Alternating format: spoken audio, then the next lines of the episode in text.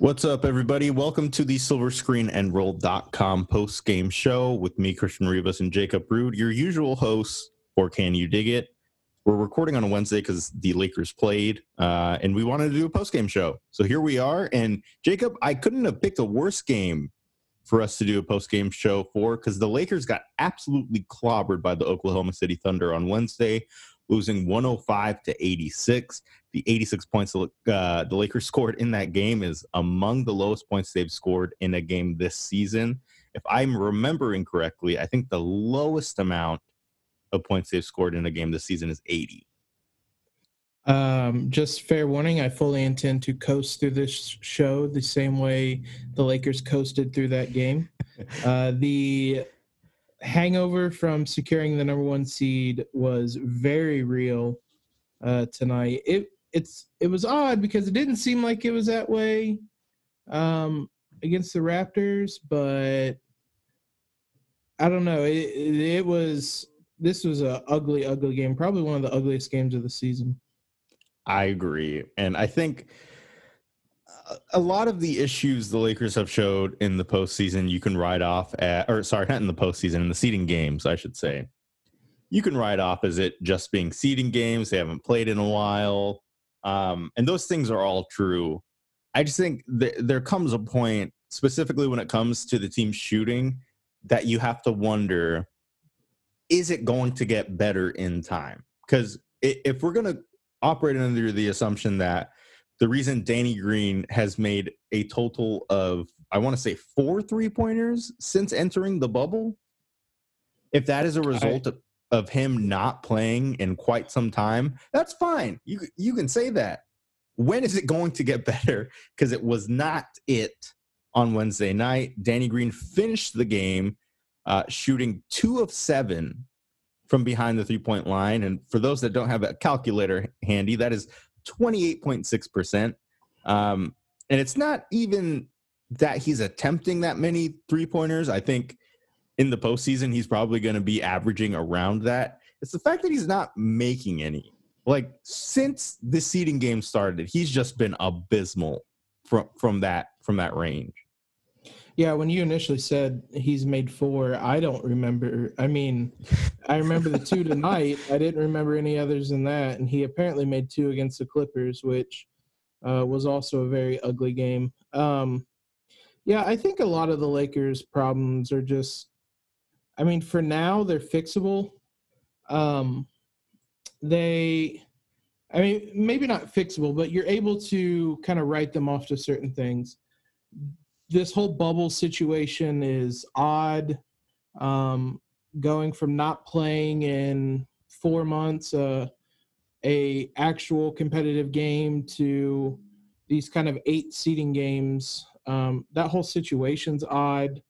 Um, and then, like we said, like I kind of joked about, but like we said tonight, I mean, I do think there was some form of a a hangover. Um, in the grand scheme of things, this game meant nothing to the Lakers.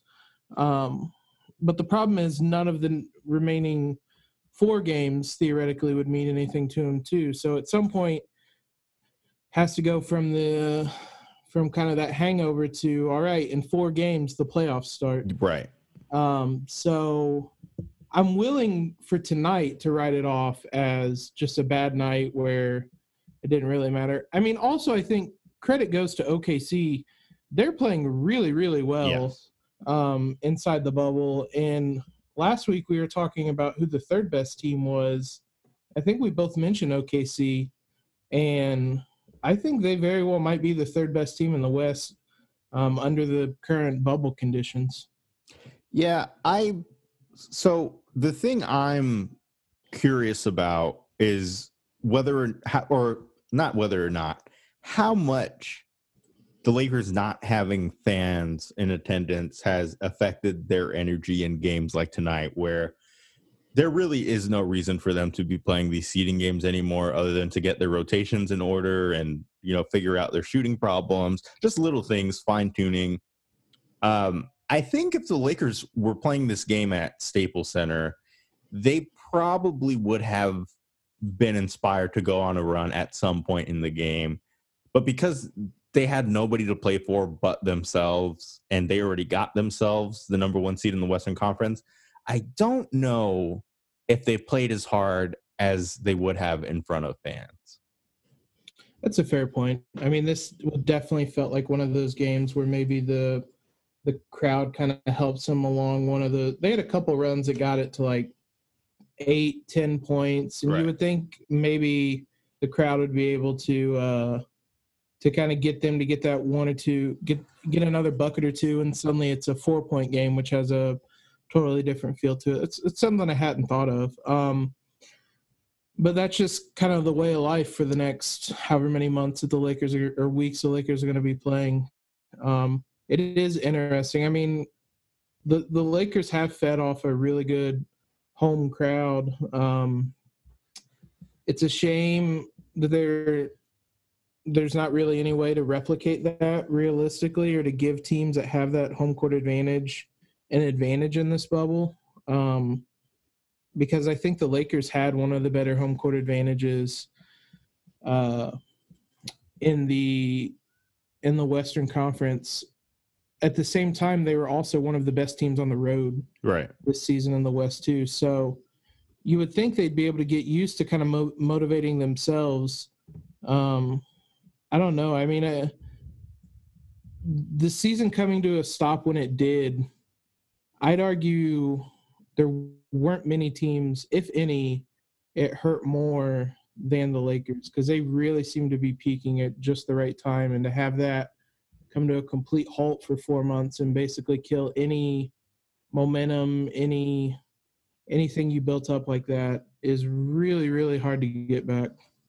Yeah, I I wholeheartedly agree, and I think at some point you have to question whether or not age has an a, a part to play in how long it's taken the Lakers to get back. I mean, Chris Paul looked great, so I don't know if that argument holds up. If you go down the the list of players in the league who are quote unquote on the wrong side of thirty, um, and are are taking a while to get their legs back under them, but it's there's no denying that the Lakers have a few veteran legs on their team that have struggled since uh, the the season restarted. Danny Green, um, LeBron James, who has not looked like himself at all since this all started. So um, I'm a little worried, especially because of the type of baskets LeBron's missing. You're just right above the rim. I don't know if it's like a lack of touch or just lift either way, I, I hope it gets ironed out over these next four games now left in the seeding schedule. Uh, and before we get into the meat and potatoes of our podcast today, uh, I'm going to try and answer a few of the questions we got from our followers at Silver Screen and Roll. Thank you for sending those in. The first one uh, asks, "It's high time JaVale's benched." Yes. No. yeah, Uh, I I don't. Javale hasn't looked great in in the bubble, but like if you look at the season, he's been much better than I thought he would have been. Yeah. So I understand the argument, especially after that Utah game where they played AD at the five Yeah. and there was so much success. That's still the Lakers' best lineup. But I think this comes down to I, I referenced the Warriors, what they call them, the Hampton Five lineup Yeah. or whatever it was. Um, that lineup didn't start games, and it was a very Zaza Pachulia, JaVale was even in there. Like they had a different center come in. You know what your best lineup is, but you can't play that. Uh, you can't play that lineup the whole game or for extended time and not wear people down. Um, I understand the frustrations with JaVale. I thought he played well at, at times this season. He has not played very well in the bubble. Um, it didn't help that the Lakers didn't have Dwight. I thought, I mean, I, I think we've had the discussion before on the show. Dwight's probably been b- the better of the two this season. Um, In his role, yeah, for sure. yeah, yeah, and so, but I I think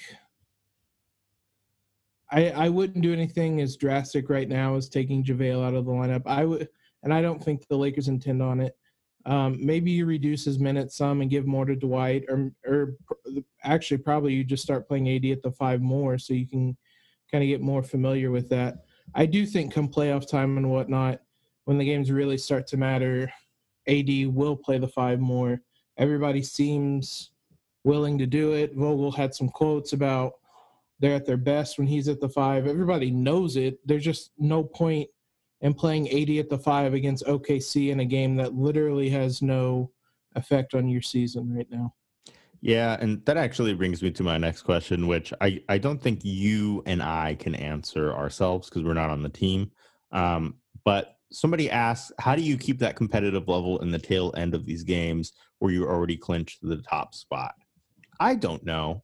If I was in the Lakers position, I probably wouldn't care much. Um, but I, I I think to your point, these are kind of I mean Anthony Davis has said himself they're going to treat these games like the last eight games of the regular season. If you're in your last four games of the regular season and you're playing as bad a basketball as you're playing right now, clinched or not, you're a little concerned. And and I think you start to make adjustments or um, start to question why those things are. It, it isn't just the fact that they they clinch a playoff spot; it's the fact that the playoffs start in four games. Yeah, I mean, I don't. I I certainly don't want this to seem like I'm not concerned. I am concerned, yeah. but I'm for now. There are enough reasonable, I guess, excuses um, for why the team may be do playing as poorly as it is. Um, but no, you're right. I mean, as we said, the playoffs start in four games. I guess the fortunate thing is the Lakers are going to be playing these teams that are still competing for playoff spots, and they may be basically forced into playing at a high level, or they'll continue to get run off the court like they were tonight for the most of most part. I don't think that'll be the case um, in terms of them getting run off. So I think the fact that they're playing uh, teams that are going to be competing for playoff spots. I was trying to pull up their schedule. I know they play the Pacers. Um, here I have Rockets. yeah, they play the Thursday. Rockets. Yeah, when most likely when you're listening to this on Thursday. Then they play the Pacers in Denver. Those are three teams that are going to be battling for playoff spots. Now they finish with Sacramento, who it appears that they're not going to be anywhere near the playoffs. But um, if they can get it back into the groove in those next three games, um, I, I I'll, I'll, feel a lot better, um, and I think they will because, like I said, if they don't, um, each of those teams is going to come out playing hard, and each of those those are at least Houston and Indiana have looked like two of the better teams in the uh, in the bubble so far. So if they don't get it together, they're going to get continue to be run off the floor. And I think more than anything, these guys probably have too much pride for that to continue to happen. I think they'll get it figured out. Last question before we head into the break. Uh, our follower Ryan Schwartz asks, "Do you think the Lakers purposely played without effort tonight because they knew that OKC winning would put the Rockets into the sixth seed?" I'd like to think so, uh, but I doubt they'd ever admit it. I I wouldn't be mad because we've been very vocal about how worried we are about the Rockets, and I think the game against the Thunder and Raptors have only like solidified that point. Not that they're similar teams, it's just teams that can make open three pointers and have like an elite backcourt are are scary teams for the Lakers, and those things certainly qualify for the Rockets. Um, and for that same reason, I really, really, really hope the Lakers beat the Rockets. Like if they threw this game specifically so they could be energized to play the Rockets tomorrow, who by the way might not even have Russell Westbrook in the lineup, um, I'd be fine with it. Listen, that is some galaxy brain stuff. If it happens, I'll fully allow Rob Pelinka to come out and say, give a gal or what what was it? Light years ahead. Um, I'll let him come out and give a light years ahead quote to the media. Um, yeah, I mean we we've talked about the the Rockets and whatnot. I I would like to imagine that's what the Lakers were doing, and they're trying to put Houston and the Clippers side of the bracket, which I'm fully fine with. Let them deal with that small ball mess. But uh, yeah, I mean, if that's what they do, if they come out and win tomorrow, like that that is the perfect situation uh, for the Lakers. When we come back from our from our quick little break, we will talk about the biggest concern uh, with the Lakers since the season restarted. Um, and if you've been watching games or looking at box scores, I'm sure you can guess what it is. But we'll be back. So, for those that didn't guess, the answer is the starting lineup. And Jacob, before the season even restarted, I think most people could have guessed that this was the starting lineup Frank Vogel was going to use. They went, I believe their record was 17 and 3, if not 13 and 7. I don't know if I'm getting those numbers confused. Uh, it is 17 and 3 with Kentavious Caldwell Pope in the lineup and start in, in place of Avery Bradley. Earlier in the season, it was due to injuries. Now it's because of his decision to leave the bubble for personal reasons. In any case, I've never been a fan of that lineup. I am I have gone on record saying that I wanted to see Alex Caruso in that starting lineup in place of Kentavious Caldwell Pope.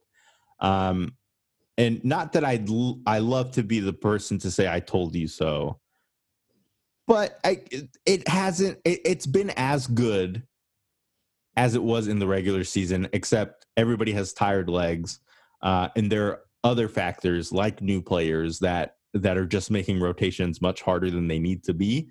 Um, so I'm I'm concerned.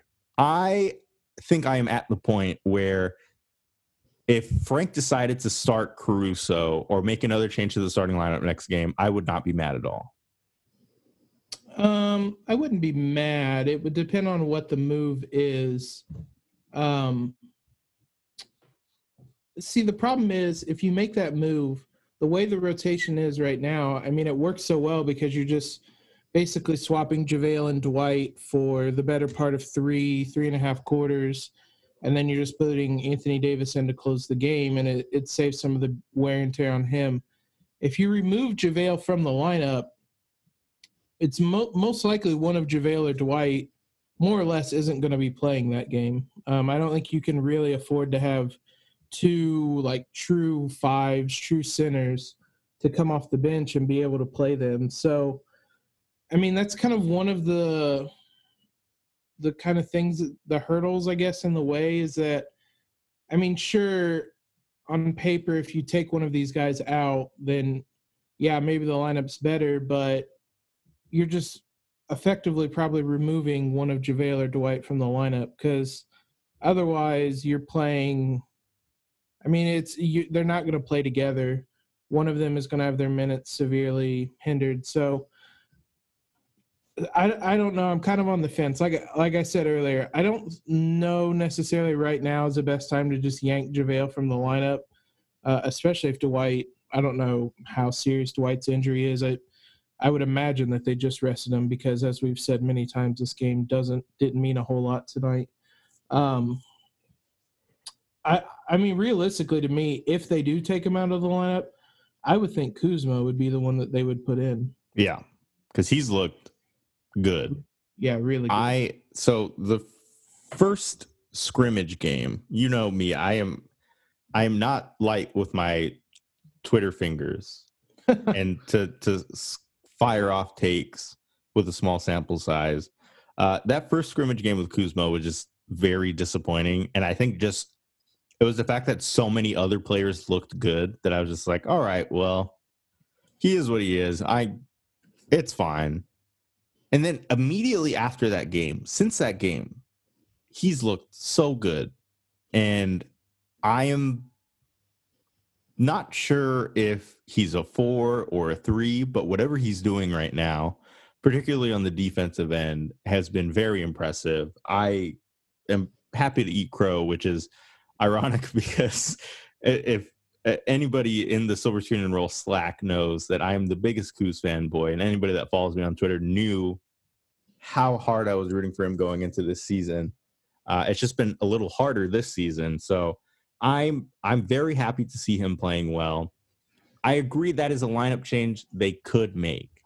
The lineup change I'm interested in seeing is Alex Caruso in place of KCP. I also wouldn't hate if they started Caruso and moved Danny Green to the bench because it is getting ridiculous. It is, this, but the reason I'm hesitant to go all the way there is because I know what Danny Green offers on the defensive end. That is still an invaluable part of the team's success. Um, and two, I like KCP's fit with that second unit better than I do Danny Green's fit. So if I had things my way, maybe don't try it against the Rockets because I think you want to go with familiarity against the Rockets because they're a really, really good team. Um, but you know, against the Pacers, maybe um, as well as TJ Warren's played, I think that's a team you could experiment against. Um, playing Alex Caruso, Danny Green, LeBron James, Anthony Davis, and one of JaVale or Dwight. I think Caruso and Dwight have built a really nice chemistry throughout the season uh, that I've really enjoyed watching. But the the point is, I I just don't like the starting lineup, and I at what point does Frank Vogel say, okay, this isn't working? Uh, for obviously this isn't a visual medium, but yeah, uh, when you suggested Danny Green moving to the bench, I was the white guy blinking gif. uh, I don't think that is anything that is remotely close to happening. I would be oh, really surprised. Yeah, and yeah, yeah, yeah. I know you don't either, but the the thing with Danny Green that we've heard all along is that he makes them when they count. Um, I I don't know. I, he he's been very up and down. I, I can't attest to that personally this year. Um, but I mean, I guess he made him in the very first game of the season, and it's all been downhill from there. But um, I, I, as you said, I think the defense is probably too valuable um, for them to move him to the bench. Uh, Caruso starting for KCP would be interesting. I hadn't really thought of that. I mean, I'm open for any way to get Caruso more minutes. Um, through the four games in the bubble, I, he has a 4.3 net rating. There's only five guys that have positive net ratings, um, and one of them is Keith, who hasn't played a whole lot. Caruso and Kuzma are, are both positive. Shockingly and hilariously, Dion Waiters leads the team in net rating in the bubble uh, with 15.5. Um, Seems good. Yeah, it's it's decent, definitely sustainable. Um, so I would say either Caruso or Kuzma um, would be would be fine to move into the lineup. I mean, theoretically, you could make as simple of a change as Dwight for JaVale. I, I think we've both said many times on the show that uh, Dwight's energy off the bench, I think, plays better. Um, there are a number of ways you could move this lineup around. As you said, I don't know that doing it against the Rockets is probably the best move just because they're such a odd team in terms of kind of matching up with them and whatnot. They're already gonna make you do weird things with your rotation that it probably doesn't make a ton of sense to just completely change the lineup against this team. Um, but yeah, against the Pacers, I mean, definitely if you really want to experiment, that Kings game is most likely going to be just like a an exhibition game of sorts at the end of the season. Um, and the Denver game's in there too. You could experiment against Denver. That's an that's another playoff team, a little more traditional playoff team in the West. So there's areas where they could experiment. If I had to pick one change, I probably do like your Caruso for KCP. But it, I mean, again, I mean KCP, I thought's been decent. Um, the net rating doesn't back it up. Yeah. So maybe, maybe I maybe I'm just uh, only remembering the good parts. Um, I but as I said, any way you can get Caruso more minutes, like I'm 100% here for. He's continuing to. He absolutely has not slowed down because of the the lockdown or anything. He looks just as good as he has all season. Yeah, and Caruso hasn't looked as good as I wanted him to look like the fact that he cannot make three pointers is very concerning. Um, but no, in his defense, nobody on the team's making three pointers right now. Not that it's a good excuse. It's just the fact of the matter. Uh, he's shooting 11.1% from three on 2.3 attempts, uh, shooting 36.4% from the field overall. But he's still a plus three in the box score, which I think is absolutely nuts. And I think anybody that's watched the Lakers can kind of see what impact he has on the lineups he's in on the defensive end. Uh, LeBron James and Anthony Davis haven't, or sorry, LeBron James and Alex Caruso haven't played a ton of minutes together. Freudian slip. Yeah. uh, in the bubble, which I don't, I, I, I'm not a big fan of. I would like to see LeBron and AC play more minutes together. The thing that really bothers me, or or at least has really bothered me, is the amount of minutes that LeBron James and Dion Waiters are playing together. And Well, So, I- just real quick, uh, I just have the two man lineups pulled up with Caruso. Do you know who he has the best net rating beside so far? if I had a guess, it's probably Dion.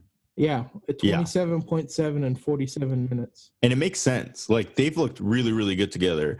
the The recipe for success with Alex Caruso is to put him alongside a player that can create their own shot, drip like get in the paint, dribble penetration, uh, and make open three pointers. Rajon Rondo is not that player, but he's not even playing, so I'm not gonna put, put energy into that.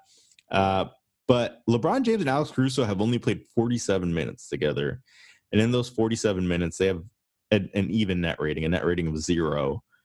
And with all these lineups, it is an outlier to what things were before the start of the season because with LeBron LeBron James and Alex Caruso during the season have one of the best net ratings of any two man pairing in the NBA. I don't know why Frank would go away from that, but I I give him the benefit of the doubt with just how weird the situation is. Uh, trying to integrate really three new players if you include Markieff Morris, even though he played before the suspension. Um, it's it's just a weird situation, but I think if you're in those weird situations, I think me personally, not talking about basketball, but just like weird situations in general, you tend to lean on what you're most comfortable with. And I do not know why Frank hasn't done that. Um, and but I, I guess the flip side to that is if he's willing to experiment with things and test things out, now is the time. hmm So That was going to be my point. That you've afforded yourself four games at least to kind of experiment a little bit. I mean, the other thing, I mean, we've kind of alluded to it. They're also working guys into the rotation. Dion, J.R. to some extent, and Keefe are all basically new players that they're working into the rotation. Keefe played a couple games before, um, before the the shutdown, the lockdown, whatever you want to call it. But I mean, they're also working in three guys while also not having Bradley or Rondo, which so I mean that's a, a ton of turnover for a team that didn't really have a whole lot of turnover during the the regular season up to the lockdown. There were a couple buyouts. Troy Daniels basically leaving was pretty much the only big change. Um, so that's another thing. I mean, there, there's just a lot of factors right now that are just kind of odd with with not just the Lakers but the whole kind of bubble environment. So um, that's why I'm not panicking quite as much yet. But it's one of those things. There are signs that could be bad, but we don't really know until there's a larger sample size. But there are some things to to worry about so far. I'm going to ask you a question that I need you to put any emotion and feelings you have aside for. Does Rondo returning help any of these problems that the Lakers have right now? Hmm. I mean, their biggest problem right now is shot making. Yeah. And lack thereof. Um, I mean, directly Rondo's not going to help, help that. Can he create shots? I mean, maybe a bit out of the pick and roll and whatnot. I think his days of, of kind of creating open shots for others are are behind him, save for a handful of good nights. Um, I don't know. I mean, that's something I thought of kind of in the middle of this podcast. Is that if the Lakers are struggling like this, it's going to be pretty easy to just say, well, put Rondo back in and he he'll be able to solve things. Right. Um, which at this point it would take a complete turnaround from the offense real quick for that not to be the case. So uh, maybe I mean maybe from a shot creation standpoint, but I mean as we saw all year, defenses just completely ignore him as a three point shooter. So I mean you would think that would just kind of further clog the paint, further clog the spacing up. So I'm not sure. I, I mean, it it may help to have a guy that can direct the offense some, uh, and and get guys where they need to be, but that doesn't necessarily seem to be the problem.